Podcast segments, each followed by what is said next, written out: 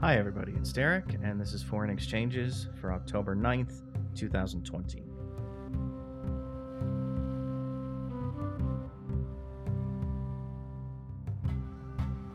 As always, thank you for checking out the podcast. I hope you and yours are doing well.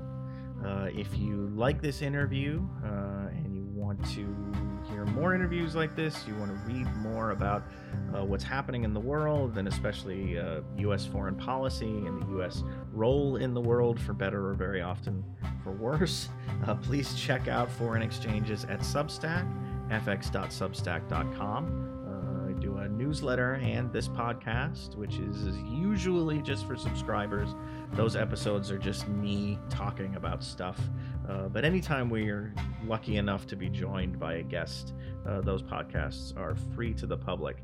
Uh, this week, uh, we are very lucky to be joined by Jessica Moody, uh, who's a PhD candidate at King's College London, focusing on Cote d'Ivoire, the Ivory Coast, uh, post-conflict Cote d'Ivoire, uh, and she's gonna be she's gonna be joining me by Skype all the way from London uh, to talk about the political situation uh, in Cote d'Ivoire right now, where the incumbent president Alassane Ouattara uh, is running for a third term, uh, which is technically unconstitutional. Uh, he has finagled himself a bit of a loophole, legal loophole, uh, whereby he insists that a that the constitutional referendum uh, that Cote d'Ivoire held in 2016 uh, reset his term limit counter, enabling him to run again, despite having already uh, been elected twice and served two terms. Uh, the Ivorian Constitutional Court agrees with him uh, making his candidacy legal. Although the Ivorian Constitutional Court is somewhat uh, has been appointed. Most of its members, I think, have been appointed by Ouattara, so its rulings uh, can and are being questioned by a lot of opposition leaders, opposition figures. Uh, the announcement that Ouattara was running for a third term, he was initially going to stand aside for his prime minister. We'll talk about that in the interview. There was an unforeseen complication with that plan.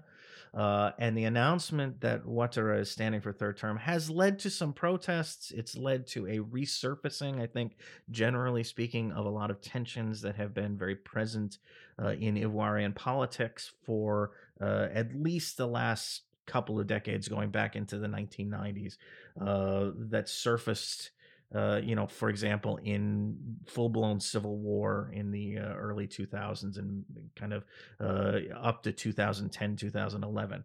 Uh, so Jessica is going to be here to help us kind of uh, recap, recount that history and the tensions that are at play here. and to offer her views on on where she expects what she expects to happen in the election, which will be held. the first round will be held on October 31st. Uh, there will be a runoff if necessary. Uh, something tells me it's not going to be necessary. Uh, but we will see. Uh, she's going to offer her uh, take on what's going to happen in the election and what that may, what the implications of that uh, will be for Cote d'Ivoire moving forward. so I'm going to get her on the line and we will start the interview.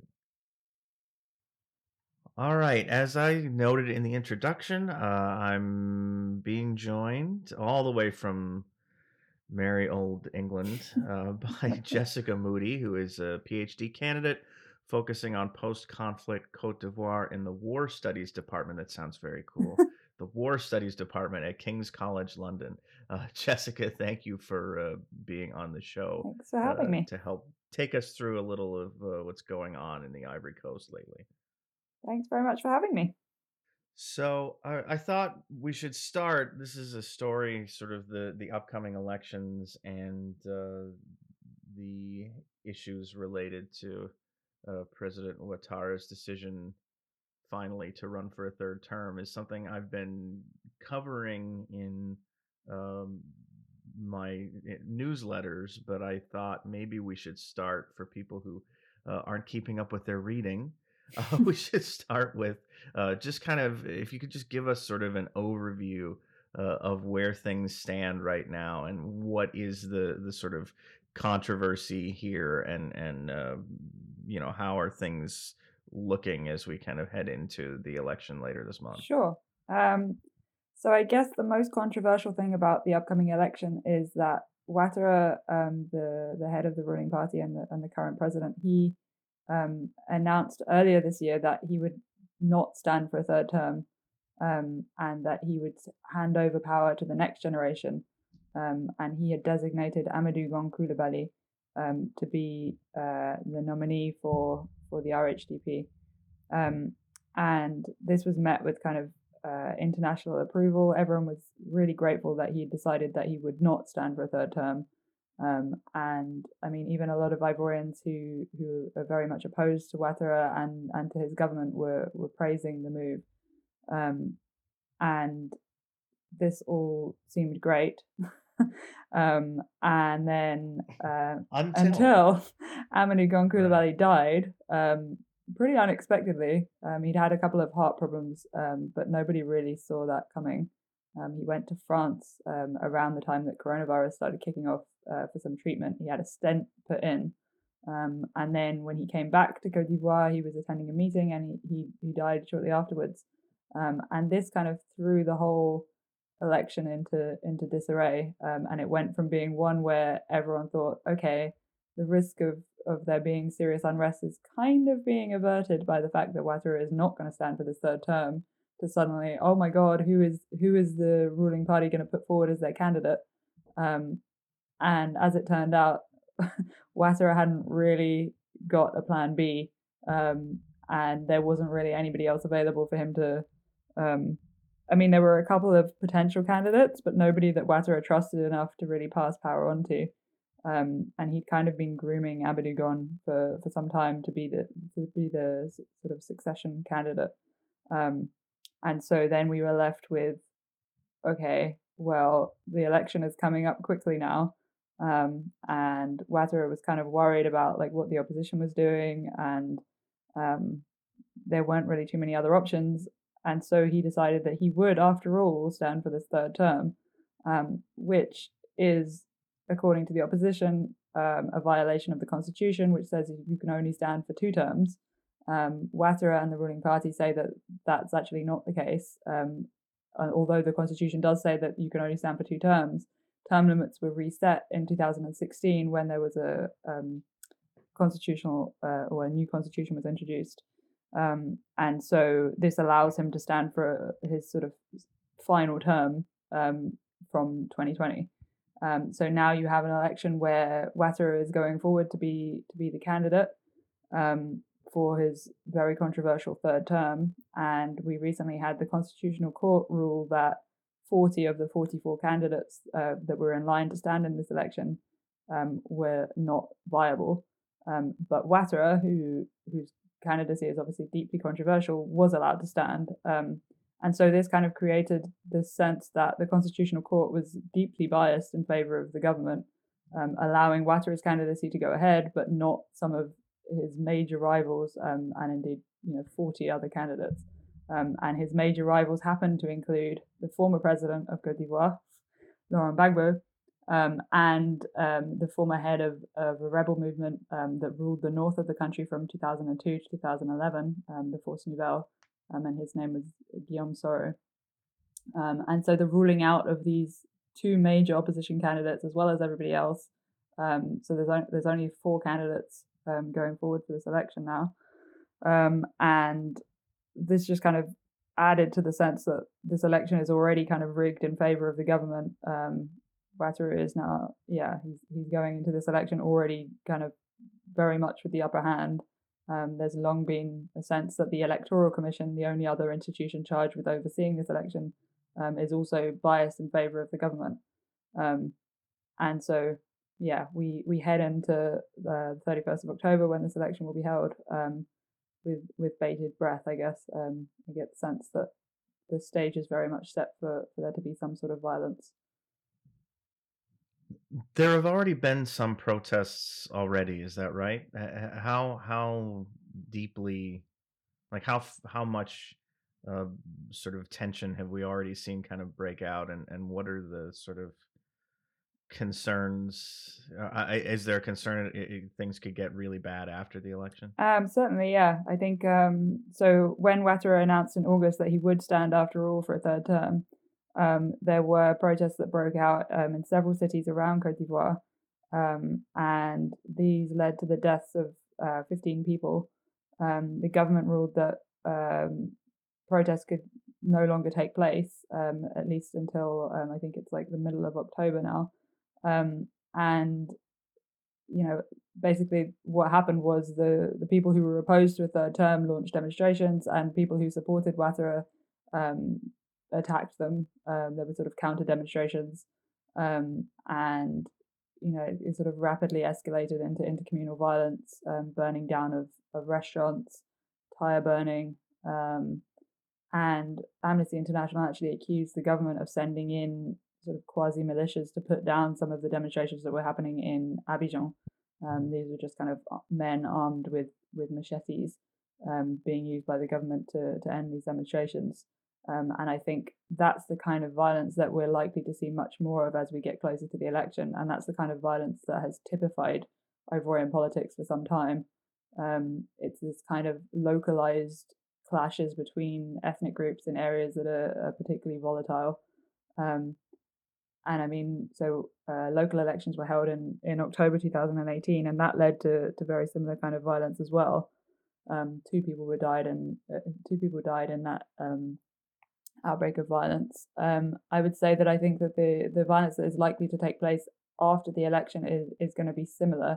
I don't really see the the protests kind of coalescing into something much greater or something much more organized or cohesive that could actually throw a pose a threat to the government. I think um, it's likely to continue to be this kind of very violent but very localized um, intercommunal clashes. The the opposition doesn't seem yet to have that kind of um, cohesion that, that could really pose a threat to the government.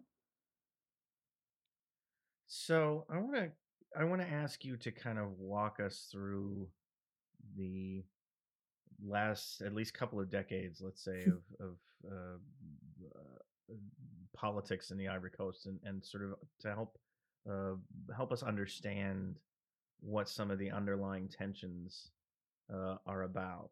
Uh, are as the fifth uh, president that Cote d'Ivoire has had since independence. Uh, that's fudging a little bit because one of them was actually a uh, very temporary junta kind of military leader. Um, but take us back to sort of um, you know the the emergence from independence and then uh, the first president uh, of Ivory Coast after independence, Felix Houphouët-Boigny ruled for you know 33 years, I think, until his death in 1993. Um, so the the concept of kind of um, holding elections and transitioning power um, is is a fairly new one. Is that is that fair to say as far as uh, Ivorian politics are concerned? Uh, sure. I think elections have always been very contentious in Cote d'Ivoire. Um, I think, I guess, the fact that Houphouët-Boigny was in power, as you say, for, for so long without really holding elections, and, and Cote d'Ivoire was very much a one party state, I think um, the transformation into multi party politics has been a long one and um, has been uh, very tumultuous for Cote d'Ivoire. Um, I think it's something that the country is still kind of coming to terms with. Um, so essentially, I guess the the tensions of of the, the tensions that have led to to what we see going on in Cote d'Ivoire today, I think, as you rightly say, they kind of come from from the the post independence president. I think everything kind of stems from from his government um, and how um, how that transition to multi party politics has taken place. Um, Houphouët-Boigny was um, a very kind of unifying president um, he he tried to bring all of the the numerous ethnic groups that exist in Cote d'Ivoire under one roof. Um, he tried to say that you know they were Ivorian and they were not. Um, they did they did they belonged to Cote d'Ivoire before they belonged to the the ethnic group that they were affiliated with, um, and so um, you know he encouraged everybody to learn to speak French rather than speaking their their ethnic language, um, so that there would be kind of um, countrywide communication. Um, and that there would be some sort of national identity. Um, and I guess it, you know that's a really nice idea, and, and for a long time it worked worked really well. Um, the problem was that he he encouraged this kind of mass migration of northern Ivorians and um, sort of anyone who had the the capacity um, to migrate into um, the south. excuse me, um, the south and the uh, west of Cote d'Ivoire, where all the cocoa plantations were. Um, and he wanted to to really make the most of, of the cocoa in Cote d'Ivoire and, and to um, encourage this kind of booming economy, which was a policy that worked quite well for quite a long time. Um, you had a huge number of Northern Ivorians and um, Burkinabe people and Malians who migrated um, to the cocoa plantations um, and they worked on the farms there. Um, the the cocoa economy in Cote d'Ivoire was booming, um, and everything was going really well. The country seemed um, to be far in advance of, of most other West African countries at the time. Um, the big problem came when the cocoa price crashed in the 1980s, um, and you were suddenly left with all of those people who'd gone to work in the cities and they lost their jobs and Cote d'Ivoire fell into this massive recession and suddenly the cocoa farms were, you know, like everyone wanted them back. Um, the people who were uh, from the south and the west of Cote d'Ivoire, they wanted the land back that they'd been kind of renting out to um, northerners and um, uh, Malians and Burkinabe people. Um, and so suddenly there were there were these enormous clashes over um, land ownership, um, not least because Houphouët-Boigny had said that you know, he, he infamously made the claim that the land belongs to those who put it to good use. Um, and this really encouraged a kind of sort of informal power uh, land grab. Um, so people were just taking over land um, without there being um, legal land rights um, accrued to them. So uh, when when people wanted their land back, there weren't really legal mechanisms for them to do that. Um, and there was a lot of confusion over who actually owned the land. You know, if you'd been farming it for the last 20 years while the person whose land it initially was went to um, went to the city to go and uh, find another job, then who did that land actually belong to? Um, and it, it was no longer really clear. Um, and people in the south and the west of the country just sort of increasingly referred to these immigrants into their, their part of the country as, as people who weren't actually Ivorian. Um, and so you had this kind of problem brewing um, as Houphouët-Boigny came to the end of his presidency. Um, and then, yeah, he died in 1993. Um, and Henri Konan Bédié, who happens to be um, one of the candidates for um, the election now in 2020, um, he took over the country in 1993. and he really didn't make the situation any better. Um, in fact, he capitalized on the fact that there was so much resentment growing in the south and the west of the country towards um, northern Ivorians um, and and the immigrants, um, and he created this this politics of exclusion um, and uh, in fact created this policy called ivoirité, um, which essentially meant that you know among other things, unless you had two parents who were born in Cote d'Ivoire, you could not be you could not be president of of Cote d'Ivoire. Um, but not right, only. That, sorry. I'm sorry. The the I mean that that law uh, becomes an important thing here because it's passed right before the 1995 election when uh, Bédié is going to be running against Ouattara, and Ouattara does not have two parents who are born in both born in uh, Ivory Coast. Uh, plus, I, I think he didn't meet the residency requirement because he'd been working for the IMF. Um, right. How much of that law was specifically to kind of undercut the presidential candidacy of this one person uh, versus kind of a reflection of the the bigger tensions that were going on? Uh, I mean, I think it's both. Like, I think that law throughout Ivorian history has been used to exclude Ouattara from standing for for presidential elections. Um, but I think that that's not uh, that's not the sole purpose of Ivoirité. I think Ivoirité was a much bigger attempt to try and gain popularity among sort of uh, groups of Ivorians who, who were referred to as kind of indigenous Ivorians. Um, and uh, yeah, those from the, the center of the country and those from the south and the west. Um, and uh, you know, sort of capitalize on on the feeling among those people that their land had been taken from them by immigrants and people who weren't actually Ivorian. And Henri Konan Bédié, he just he saw that there was so much resentment towards these people, and he he saw that that was the best way to make himself into a, a popular president. Um, and he he really capitalized on that. I mean, Northern Ivorians were were forced to carry identity cards with them. Um, they were treated really badly by by um, security personnel. Um, you know, like they they really suffered under under the presidency of, of Bédié and then subsequently um, of Gbagbo.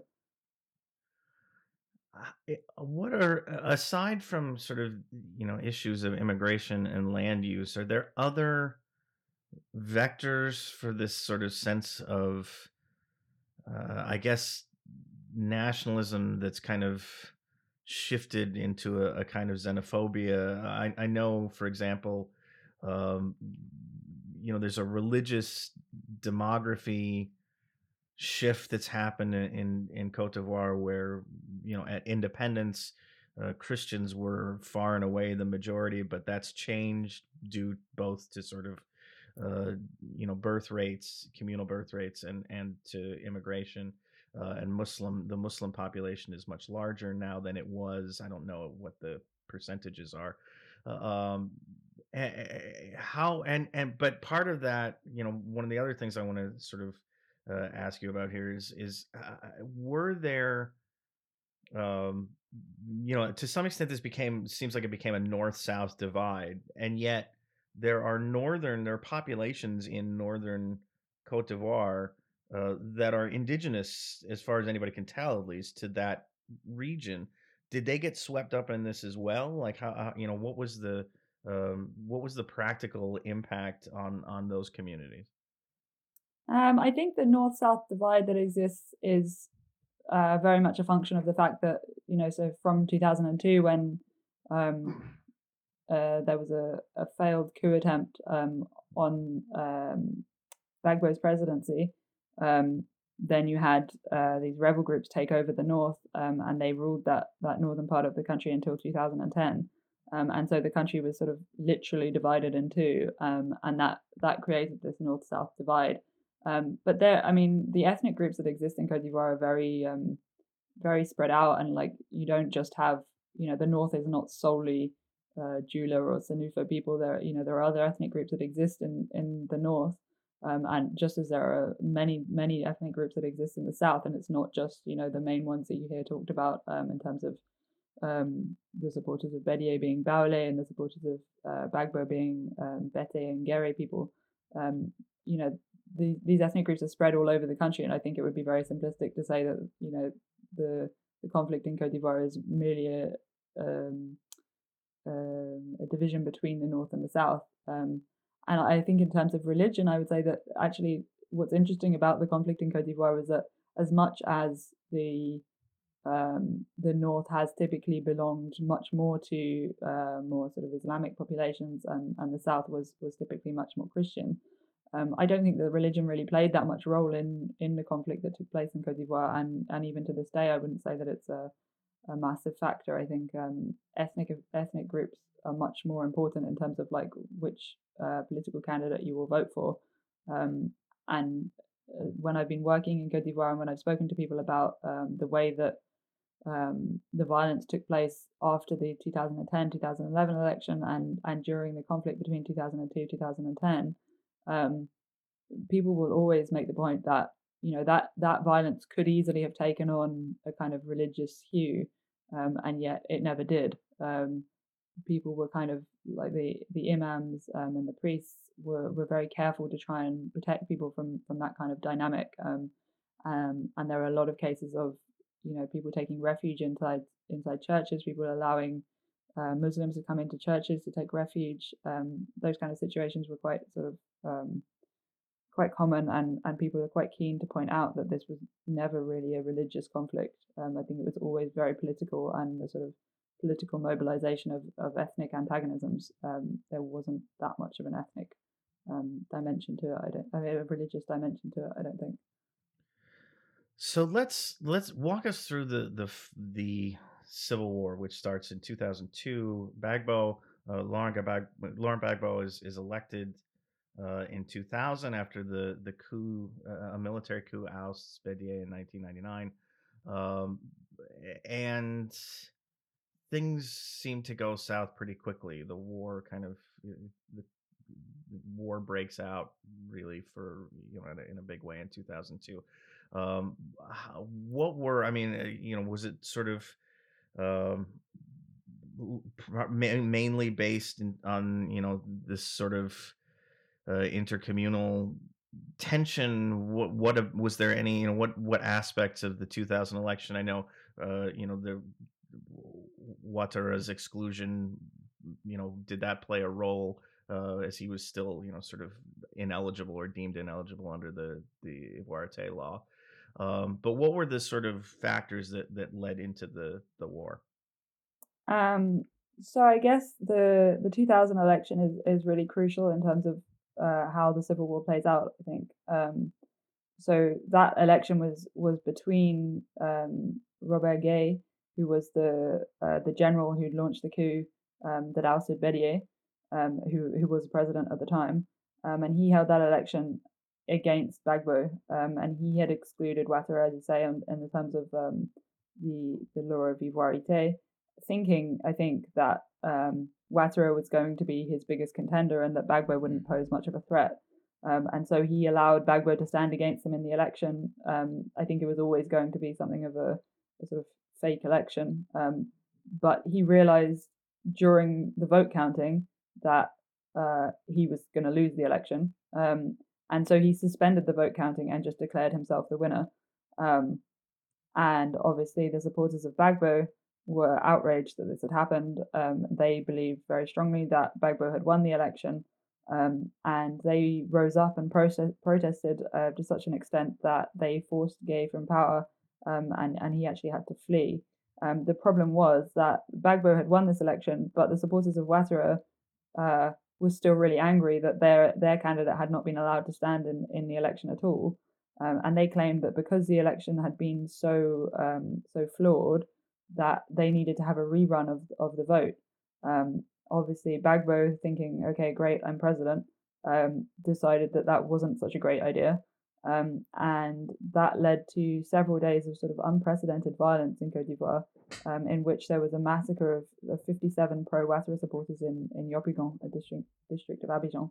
Um, and so that election really set the stage for what Gbagbo's Gbagbo's uh, uh, time in power was going to look like. Um, he sort of set off on the wrong foot with the supporters of of Ouattara, who were were furious that that he refused to rerun the election. Um, and Gbagbo also sort of just continued this policy of Ivoirité, obviously following on from the fact that he didn't want to rerun the election against Ouattara. Um, and he exacerbated the policies that Bédié had already introduced, um, continuing to marginalize Northerners from um, from jobs um, and and forcing them to carry identity cards with them. Um, and he was not really very wise about this because the army, which had already played a, a sort of considerable role in Ivorian politics up until this point, um, had quite a lot of uh, northern soldiers in it who were frustrated with these policies. Um, and he wasn't really doing anything to uh, quell their anxieties.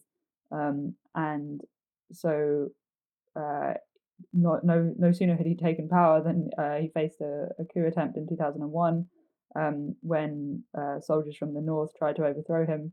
Now that coup attempt failed, um, but those those um, soldiers fled, and, and, a lot of them took refuge in Burkina Faso, um, and from there began plotting another coup attempt, um, which then took place in September 2002. Um, those soldiers failed to overthrow Gbagbo, but they did manage to take over um, cities in the north of Cote d'Ivoire um, and establish a kind of uh, rebel stronghold in in Bouaké in the center of the country.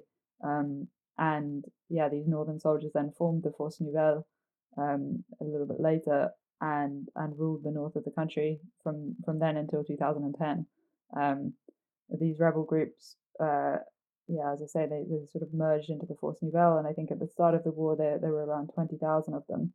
Um, and they divided the north of the country into 10 different zones, each run by, by a zone commander, um, which then got shortened to Comzone. Um, and throughout this period, you see that um, the like the international community is really encouraging uh, Cote d'Ivoire to hold elections because that seems to have been like the sort of the initial trigger for all of this anger towards Gbagbo. Um, and Gbagbo just keeps denying uh, these attempts. They're sort of repeated repeated peace deals um, that fall through, repeated attempts to demobilize the rebels, uh, which also fall through. Um, there's never really any solid commitment from either Gbagbo or Guillaume Soro, who heads up the, the Force Nouvelle, um, to follow through on, on these peace agreements um, and to fully dis- demobilize uh, the rebel groups that, that are involved. Um, and during this time, Gbagbo is really building up um, militia support in the South and the West. Um, he famously uh, begins this group called the Young Patriots, who are very violent and uh, you know sort of um, undertake uh, operations on his behalf in, in various parts of the country against um, uh, against those who are opposed to him, um, and yeah, essentially the attempts to to hold elections just keep falling through um, until finally in 2010 um, he's he's forced to hold this election against against Ouattara. Um, and when we get to that election, it kind of seems inevitable that it's going to result in violence because none of the issues that have, have led to this this conflict emerging um, have been resolved, and, and so many rebel groups are still in operation. Um, the power balance is, is quite sort of um, equal at this point. I mean, Gbagbo has the army, but um, they're quite weak, quite divided. Not least because Gbagbo has been funding loads of militias because he's afraid that the army might overthrow him. Um, and then, obviously, on the side of the of of Ouattara, ultimately, um, you have the Force Nouvelle, uh, who are also quite weak. Um, but you know, there's quite a lot of them, um, and they have control over the north of the country.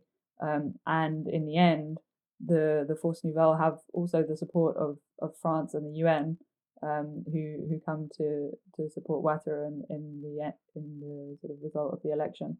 Um, so this election is held in, in very tense circumstances. Um, right before the 2010 election is held, uh, Gbagbo actually says in an interview with uh, Jeune Afrique um, that the outcome of the the election is um, either we win or we win um, which kind of epitomizes the the winner takes all atmosphere that that existed in the run up to that election.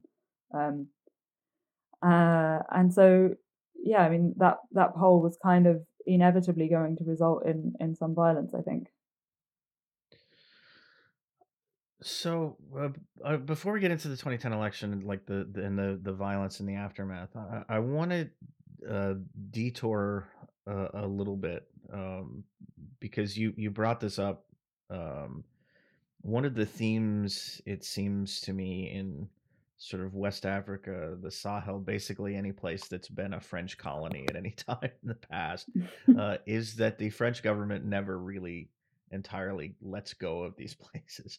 Uh, so I wanted to get your take on uh, sort of the France's intervention in the Civil War and its role since then uh, in Cote d'Ivoire and whether uh, it's played a productive role or a not so productive role or you know kind of uh, neither talk talk a little bit about that.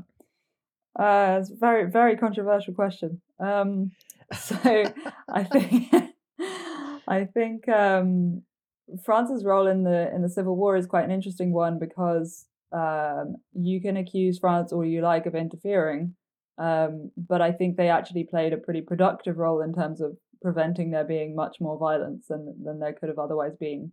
Um, France upheld the ceasefire line in the center of the country um, from when um, the civil war first broke out, and they prevented the rebels marching um, on uh, Abidjan. Um, and so that maintained a sort of semblance of peace in the country, at least until so the UN mission was deployed in 2004.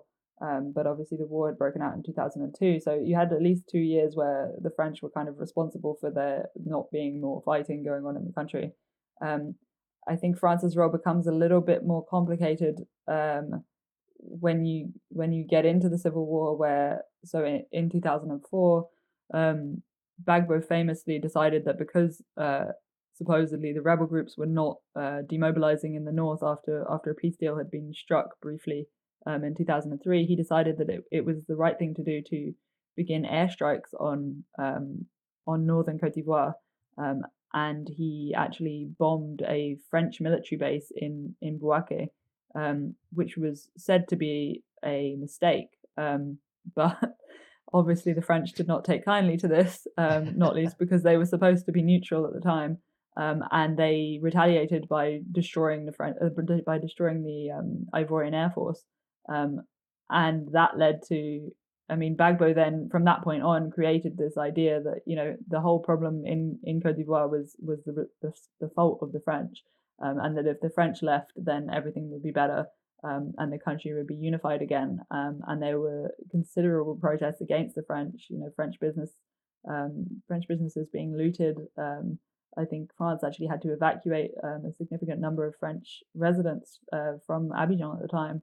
And you know, like French French are um, very much seen to have like interfered in the conflict, and um, yeah, Gbagbo really cultivated this sense that it w- it was France's fault. Um, I think that's kind of unjustified, really. Um, I think that ultimately France wanted peace um, in the country. Um, as much as you could say that you know, like a lot of the land policies and things that that uh, occurred at, at, the beginning of Houphouët-Boigny's presidency had maybe come out of colonial rule. Um, I don't, I don't think that the France's role during the Civil War was not necessarily a bad one. I think the, the controversial thing is is what happened after the 2010 election and whether it was right for France to then intervene on on the side of Ouattara um, and to help Ouattara to take power. But I think by that point, France had decided that you know this conflict has gone on long enough. We now have a presidential candidate who um, was formerly very senior in the IMF is very well well respected within the international community, has has very good uh, technocratic credentials. Um, why why would we not put him in power, especially okay. since especially since Gbagbo had um, had been kind of uh, uh, seeking to to cause havoc towards French interests during his presidency. I mean, it was kind of obvious what what France would choose to do at that point. Um, I think you know it's worrying now to see that you know, when Ouattara came out and said that he wouldn't stand for a third term, um, Macron, the French president, he said uh, this was, you know, what what a great thing that the Ivorian leader is going to stand down and pass power on to the next generation, and what a great sign of a democracy in West Africa that this would happen. And then when Ouattara turned around and said, actually, uh, I am going to stand, France didn't really say very much. Um, and I mean, the US has been the same. It's been very uh, quiet on the fact that Ouattara is standing for a third term. Um, but I, I think that, that that kind of dynamic is perhaps uh, uh, it, it's kind of inevitable. Um, I think, especially given the state of the Sahel at the moment and the fact that Islamist extremism is, is kind of trying to expand out into coastal West Africa. I think that you know international interests in in Cote d'Ivoire are, uh, are prominent at the moment, and they want stability, and and for them, I think uh, Ouattara symbolizes that. So we've gotten to the the 2010 election. I wonder. Um, uh, so uh, this was really, I mean, the 2010 election was really the 2005 election that had been postponed uh, over and over again by Gbagbo. Uh, well, it was almost the 2000 election, really. yeah, really. I mean, in a sense, that's that's that's right. Yeah. Uh, um, Ouattara finally is, was allowed to run. Um, the he he survived the first round. Went got into the he and Gbagbo uh, were the two survivors of the first round. They've run in the uh, second round, and uh, Gbagbo just kind of declares victory, from what I understand, and and that's highly heavily disputed. Um, there's a lot of you know a lot of people convinced that Ouattara had actually won. Um, talk about where what what happens next. This is sort of part two in a sense of the civil war although it doesn't last very long um, but but take us take us through this uh, kind of uh, last year or so of Gbagbo's time and power. Right. Um, yeah. I mean, actually, it's the it's the most intense period of violence that that occurs during the Civil War, I guess. Um, but it, yeah, it only takes place over uh, between December and April, um, 2010, 2011. Um, so what happens is actually that the Electoral Commission comes out and declares Ouattara the winner, uh, with 54% of the vote. Um, and then the Constitutional Court says, that the Electoral Commission has no authority to declare that, and that actually Gbagbo has won the election.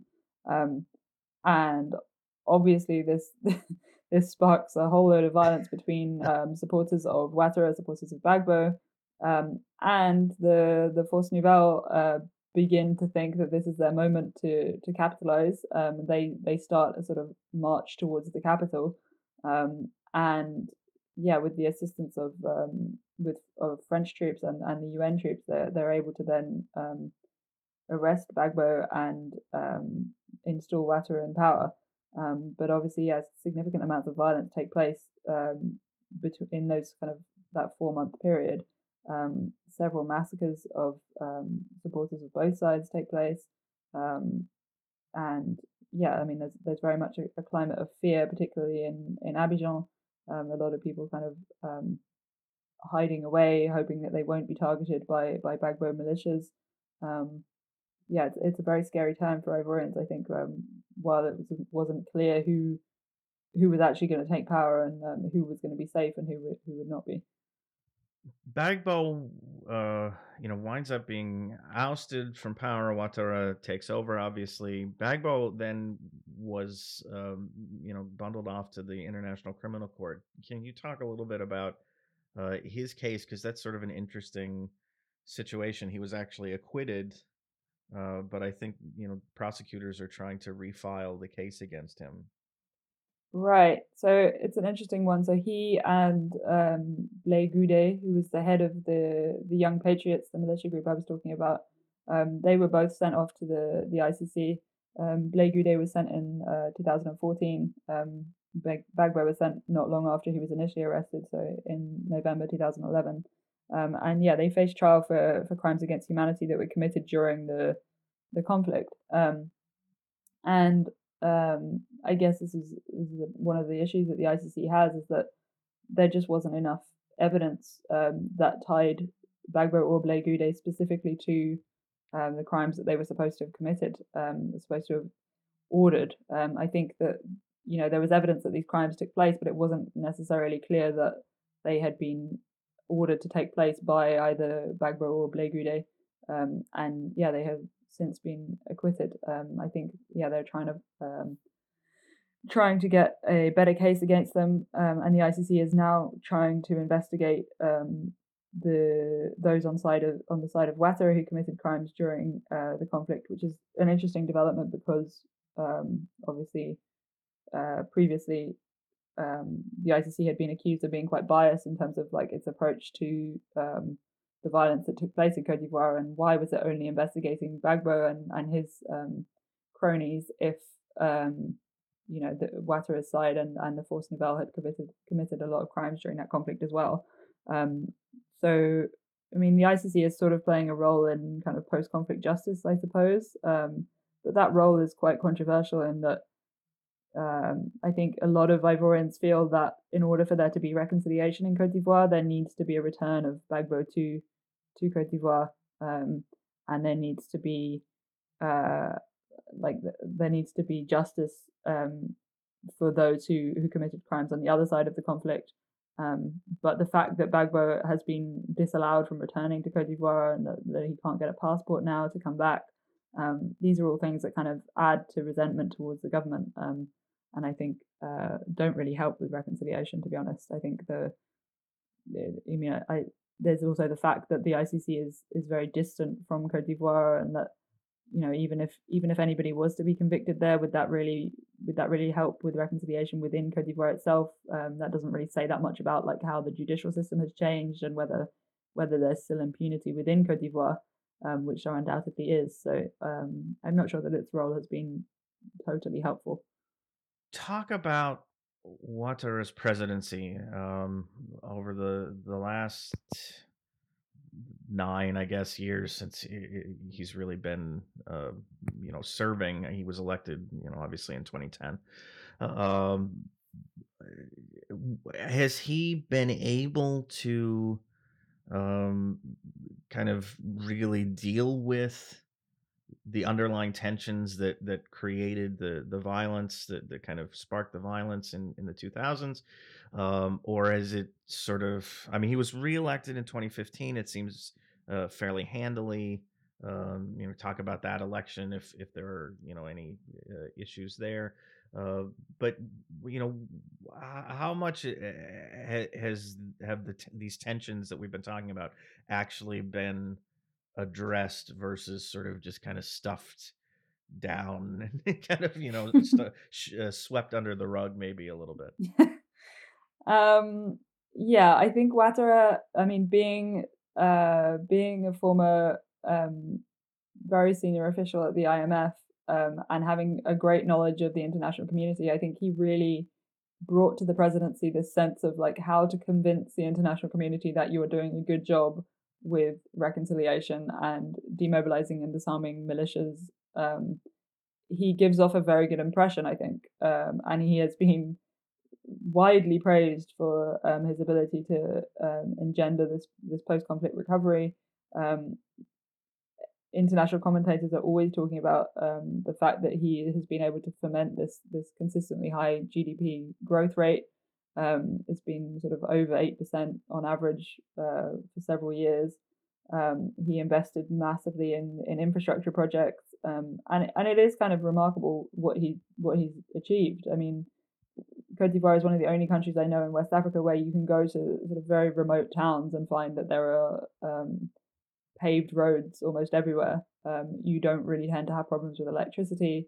Um, development has been has been pretty pretty effectively dealt with um, over the course of Ouattara's presidency. Not least if you consider that um, you know for for nine years this country was split in half with like barely any development taking place at all.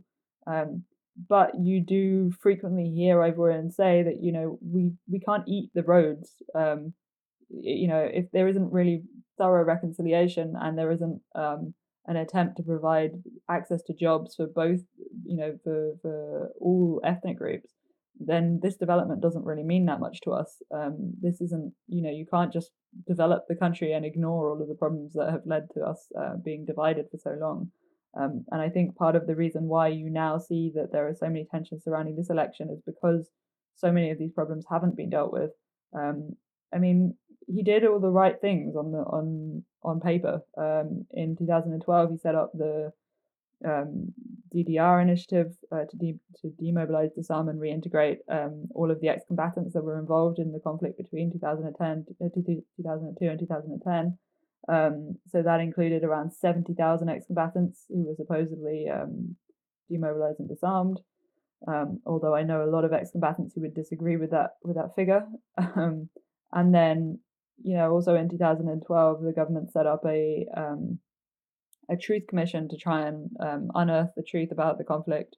and they, you know, they spoke to thousands of, of victims to try and get their, their view on um, what had caused the violence and um, try and ascertain who were the victims and who who was um, entitled to reparation, reparations.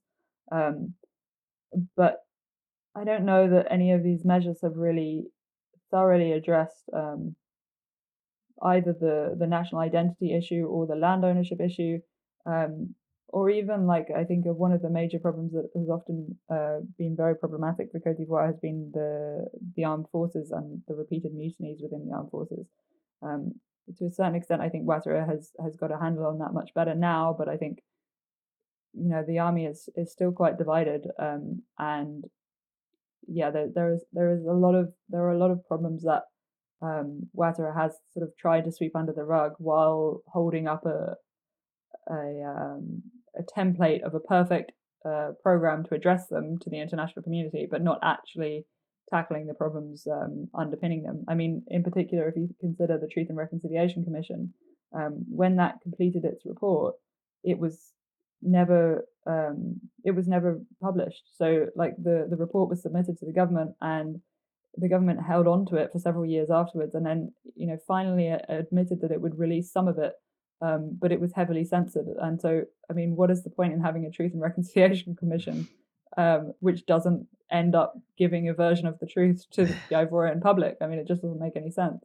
Um, and these are the kind of issues that you have with these programs that were designed supposedly to get to the bottom of of what happened in the conflict. I mean, I guess one of the biggest issues with reconciliation is that you know, the people who supported Ouattara in the conflict, the Force Nouvelle, were heavily implicated in in the crimes that were also committed during the conflict. So, if the government undertook a proper reconciliation drive and and you know unearthed the truth about the conflict, that would involve admitting that people who supported the government were involved in these crimes. And uh, I guess Ouattara hasn't been overly enthusiastic about that prospect.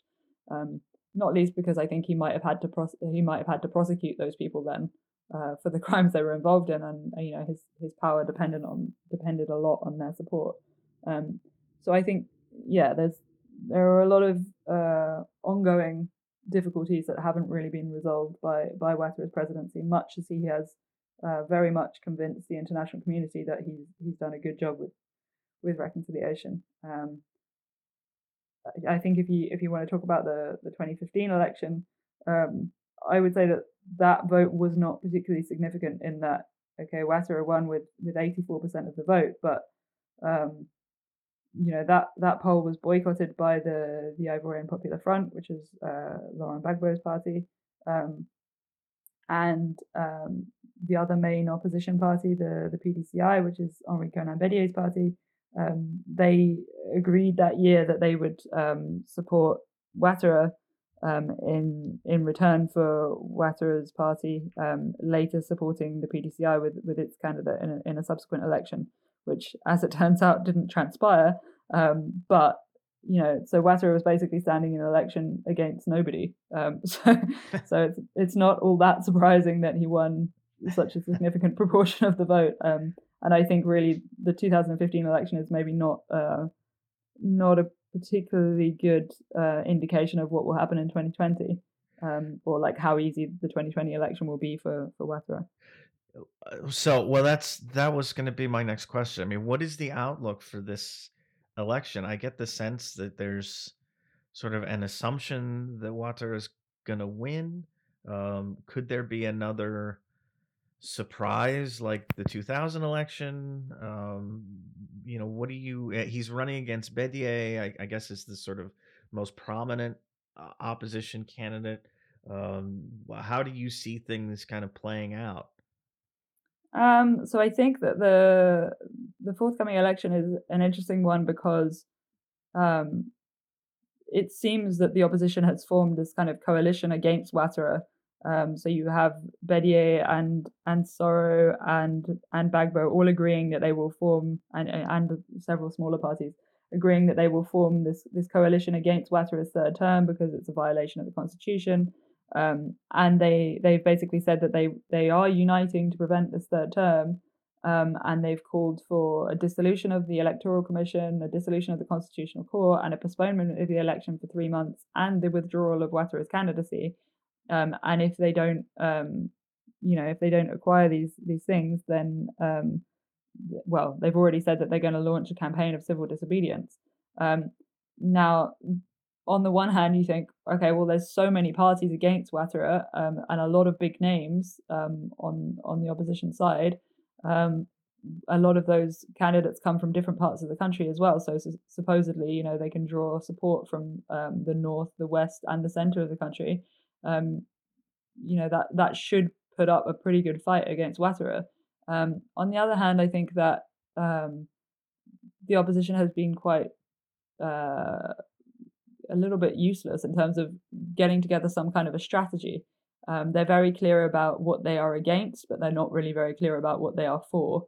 Um, and I think that there's very little idea of what they will do if those demands that they've called for are not met um, it doesn't look likely that any of those demands will be met. Um, are are they going to boycott the election? And if so, I think you know Ouattara walks it basically. Um, I can't really see that the supporters of any of the other um, candidates are going to be overly enthusiastic about voting for Bédié. Not, I mean, Bédié is, you know, for a lot of these people, Bédié was um, one of their, their key adversaries during during um, the 1990s um, and early 2000s. So it's strange for them to now be considering voting for them. Um, you know, Northerners voting for Bédié is, is slightly bizarre when you consider that he was the, the architect of the Ivoirité policy. Um, so it's unclear really how how much of a fight the opposition is really capable of putting up against uh, Ouattara, who you know he's a he's a very obvious household name. Um, he is in charge of the biggest party. He has the most funding available to him, um, and he has presided over this period of, of relative peace and stability for the last nine years. Um, and I mean, as much as it hasn't really been shared out among Ivorians, you know, there has been significant economic growth and and some development initiatives. So I think Ouattara goes into this election very much the favourite, and that's particularly the case because um, he has control over the institutions that are charged with overseeing the election. So he's also become increasingly authoritarian. So I get the sense that you know even if even if it was closer than we might imagine, like I don't really see Ouattara not allowing himself to win. Um, and unlike in 2010, I don't think that, that there's anybody who's going to come to the rescue of the opposition should Ouattara sort of steal the vote. I think, um, you know, France is very happy for Ouattara to remain in power. Um, I don't think I don't think that any of the regional groupings would would undertake any any missions against uh, against Ouattara. Um, they are also they also have sort of a vested interest in stability in Cote d'Ivoire. Um, it's only really you know if the armed forces were to turn against him, um, that would be the only really outcome where I think that yeah, that maybe maybe he might lose his grip on power. But um, I think that it's quite likely that the election will be uh, won either legitimately or unfairly by Ouattara. Whatever it takes, I guess. Yeah. Um, I was gonna. I mean, has there been any international? I mean, you you said you know France has been quiet. The United States has been quiet since Ouattara announced that he was uh, standing for a third term. Has there been any international uh, comment uh, from the African Union, from uh, ECOWAS, from from any? I mean, or from you know any you know the, those are the region, the main regional bodies, I guess. Uh, has there been any comment about this from from abroad? Yeah, I mean, so the so ECOWAS, um, the African Union, and the UN have all been calling for sort of free and fair elections. Um, they've even just been um, trying to undertake some sort of a dialogue with the president um, and trying to encourage this to be um, as legitimate a process as it can be. I think. Um, and you also have had the like international crisis group has come out saying that the government's behavior is unacceptable. Um, and obviously, as I said, the Amnesty International calling on uh, the government to stop using quasi militias to put down anti government demonstrations. Um, so you have had, you know, these kind of like periodic statements from people. Um, sort of, you get the sense that people are, are opposed to Ouattara's increasingly authoritarian ways. Um, but I think that won't really change the the political dynamics of the situation um, and the fact that Ouattara is probably for most people in the international community. I mean, unless you're International Crisis Group or Amnesty International, I think I think Ouattara represents something that you know the African Union and ECOWAS will be very much in favor of, which is stability in a very important economic powerhouse in in West Africa at a time when a lot of West Africa is looking quite unstable.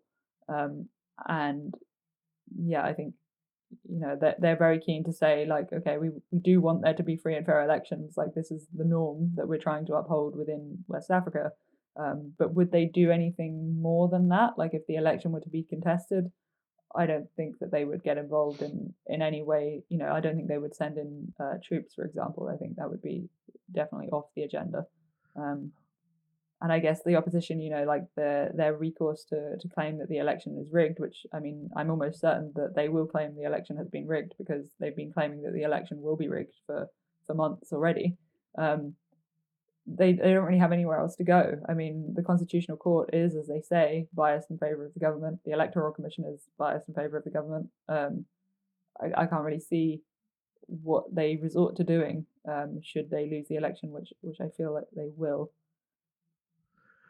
So uh, one of the one of the things you mentioned earlier was the um, sort of pressure created by Islamist groups that are active in the interior of the Sahel, kind of pushing their way out toward coastal West Africa.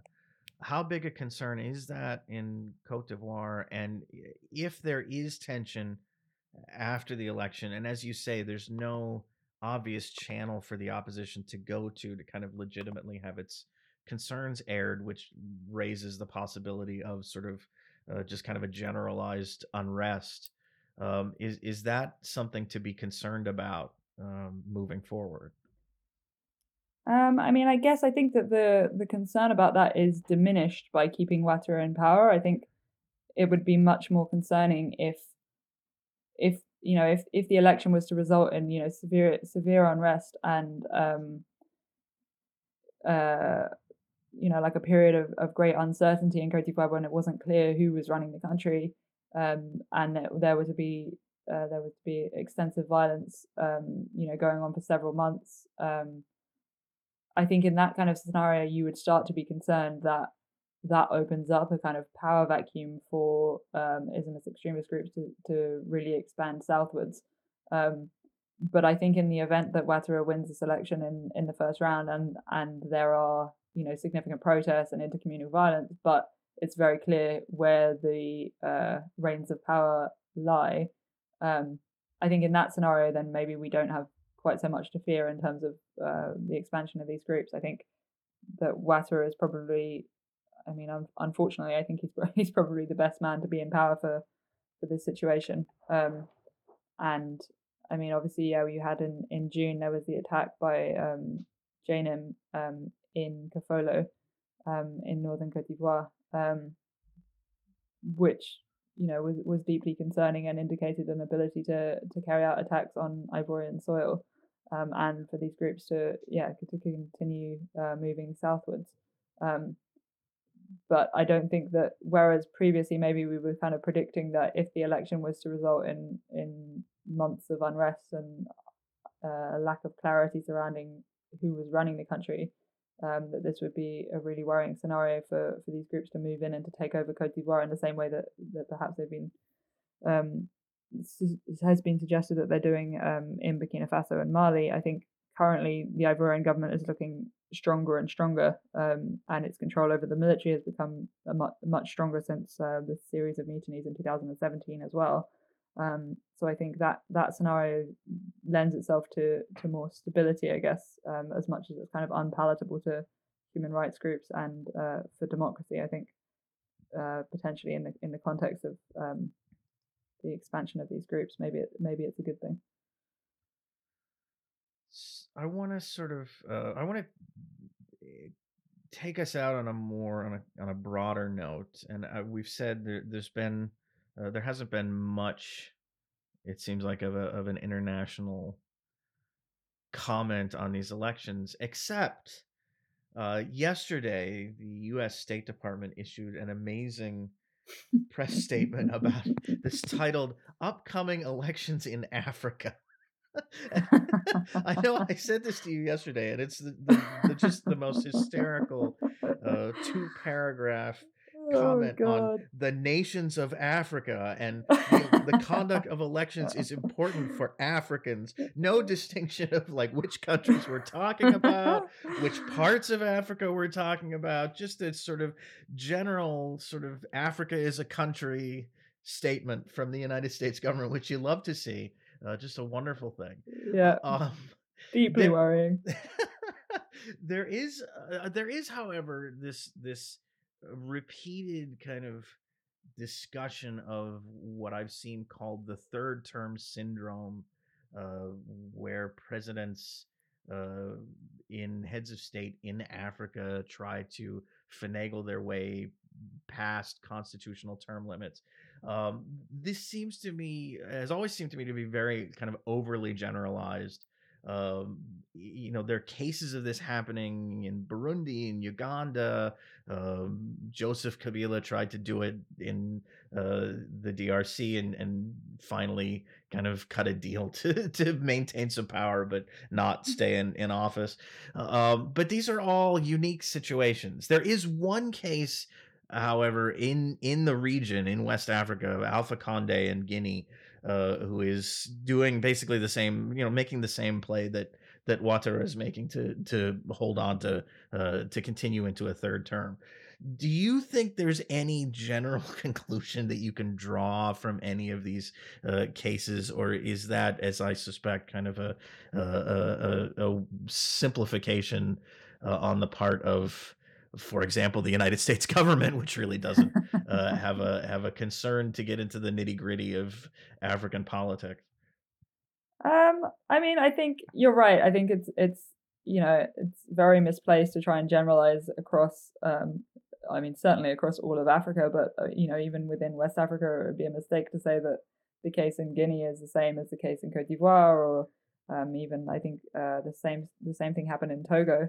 Um, you know, these these situations are all very different and all require um, individual analyses. Um, but I think you know we can say that you know certainly within West Africa, I think that there is a tendency away from okay, obviously recently we recently we saw a coup in um, in Mali, uh, but there has been over the last sort of 10, 10 years, I would say, like a, a sort of drift away from coups and more towards um, presidents trying to hold on to power through these kind of bizarre amendments to constitutions and claims that term limits have been reset since the constitution was amended and uh, that seems to be much more the trend um, these days and I, I, think you see like a lot of um, civil society organizations claiming that this is like a, a new type of coup that the, the government that's in power is is seizing its own power again um, by uh, by yeah changing the constitution to to suit its will. Um, I think the worrying thing about Cote d'Ivoire is that this kind of power grab was never really that obvious. I think when the constitution was amended in 2016, um, some civil society groups were saying that this was an attempt by Ouattara to to hold on to power for longer. Um, notably, the the 2016 constitutional amendment meant that um, he removed the age limit um, on um, the presidential candidate, which meant that now Ouattara can stand for election, um, whereas if he hadn't removed that, um, then he wouldn't be allowed to stand uh, this year in the election. Um, and at the time, lots of civil society groups were saying, "Yeah, this is an attempt by Ouattara to to main, maintain power beyond his two term limit." And I think a lot of people were kind of like, "Really? I don't, I, I can't see Ouattara doing that." You know, at the time, he seemed like a quite a uh, Democratic president, um, very much uh, a Western donor darling, um, sort of uh, very much in favor of, of liberal Western ways. Um, and yeah, now you see him sort of undertaking moves that previously, yeah, you would have associated with presidents like Faure Gnassingbé in, in Togo, who's you know sort of a long time um, authoritarian leader. Um, and that's kind of worrying. I think that suggests that okay, if you if you take power in in uh, if you start off on a very democratic path and and you make a name for yourself for being this uh, democratic Western donor darling, um, then over time you can gradually slide towards these more authoritarian ways, and nobody will do anything about it. Um, if if you've if you've made a good name for yourself, then then that option is very much available to you. Right, um, sort of a if you if you do you know if you're you're a good friend to the West, then the West will look the other way, basically. Yeah. Uh, it's not fun how that works. It's nice. um, it's good system. All right, so I think um, we should we should leave things there. Um, I would be grateful if, if eh, to to have you on again uh, at some point. Maybe you know, hopefully things will not go uh, too far south after the election. I don't know. hopefully, um, but to talk about the the aftermath and and you know what happens. Um, I would also uh, well, yeah. I mean, there's there's so many other aspects of uh, Ivorian history that that would be fascinating to discuss. But let's let's leave it here uh, and see what happens uh, later this month. And uh, again, Jessica Moody, thank you so much uh, for being on the program. Thanks so much for having me. That was great. All right. Uh, once again, I would very much like to thank Jessica Moody for coming on the program, and I think really uh, doing a fantastic job of, of explaining the context of what's happening in Cote d'Ivoire right now. And also, uh, I'd like to thank her for being patient with me. It's been, we've been like discussing, we're talking about doing this interview for a couple of months now, and she's had to put up with me kind of uh, arranging things just so. Uh, so I thank her for her patience uh, in that respect. Uh, again, the election is October 31st. There could be a runoff. Uh, I, I don't think that date has been scheduled, and I'm skeptical that it's going to be required. Um, but we'll see what happens. Um, as for us, uh, again, the website is fx.substack.com. Be sure to check us out. Uh, and until next time, I'll talk to you soon. Take care.